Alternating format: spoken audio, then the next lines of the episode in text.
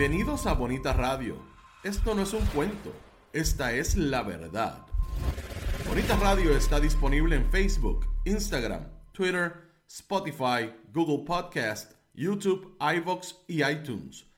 Agradecemos a nuestros auspiciadores. RAM, la fuerza del trabajo. Cooperativa Seno Gandía, solidez y futuro. Y Buen Vecino Café. Nuestras transmisiones son viables también gracias al apoyo de ustedes. Pueden enviar sus donativos accediendo a bonita radio punto net. Allí podrán realizar su aportación a través de PayPal o tarjetas de crédito. También pueden realizar su donativo por A T H Móvil Negocios, a la Fundación Periodismo veintiuno. O pueden enviar un cheque o giro postal a P M B número doscientos ochenta y cuatro, P O Box diecinueve cuarenta, San Juan, Puerto Rico cero cero nueve uno nueve cuarenta cero cero. Bonita Radio, esto no es un cuento, esta es la verdad.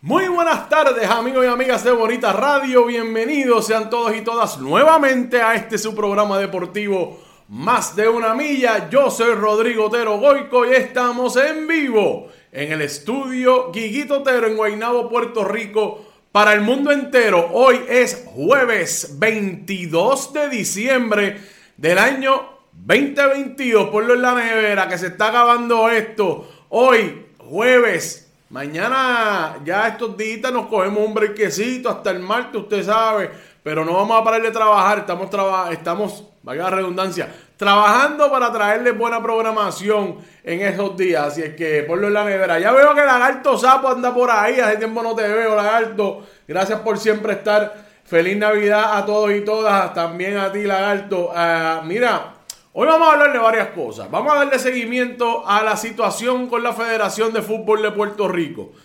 Como yo les había hablado y todavía estamos investigando todo. Esto está empezando. Hay una posible desafiliación que el COPUR, va, que el COPUR eh, amenazó. Bueno, déjenme explicarle rápido.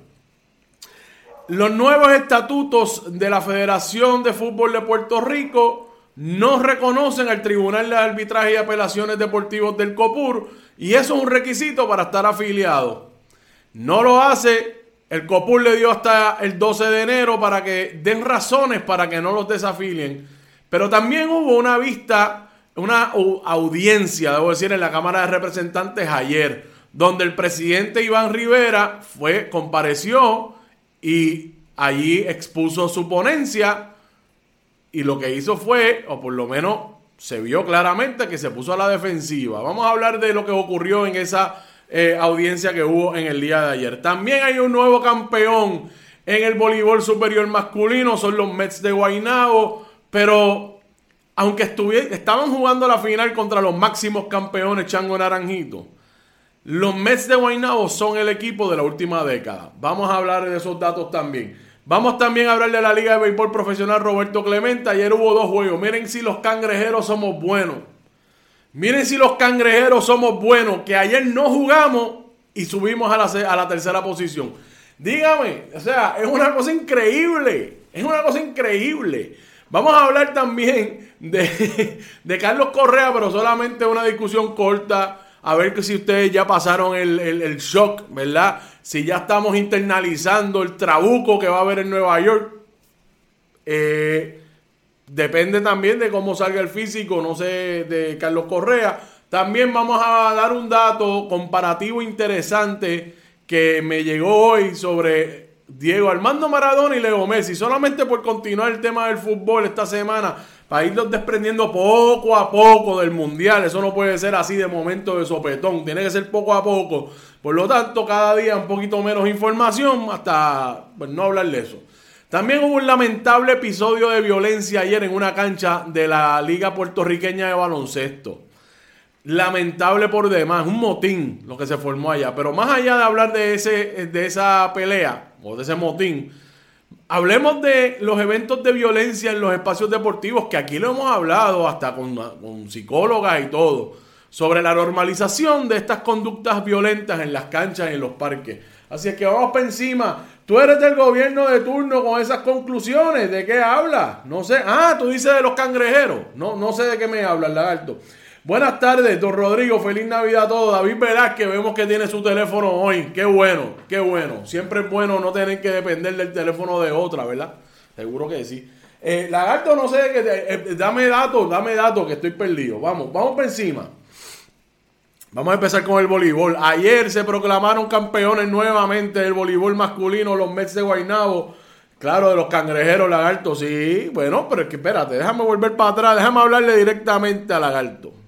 De hecho, yo espero que la cámara no me traicione. Ustedes han visto que los últimos dos programas que he hecho aquí, la cámara que estoy mirando ahora se apaga, que es la cámara buena. La, se supone que es la cámara que no te traicione. Pero, Lagarto, si el equipo no jugó, no jugó y subieron a la segunda posición, pues ¿sabes? Eso, eso es más que bueno. Eso es casi milagroso. Vamos a hablar de eso ya mismo. Vamos a ver eso ahora mismo.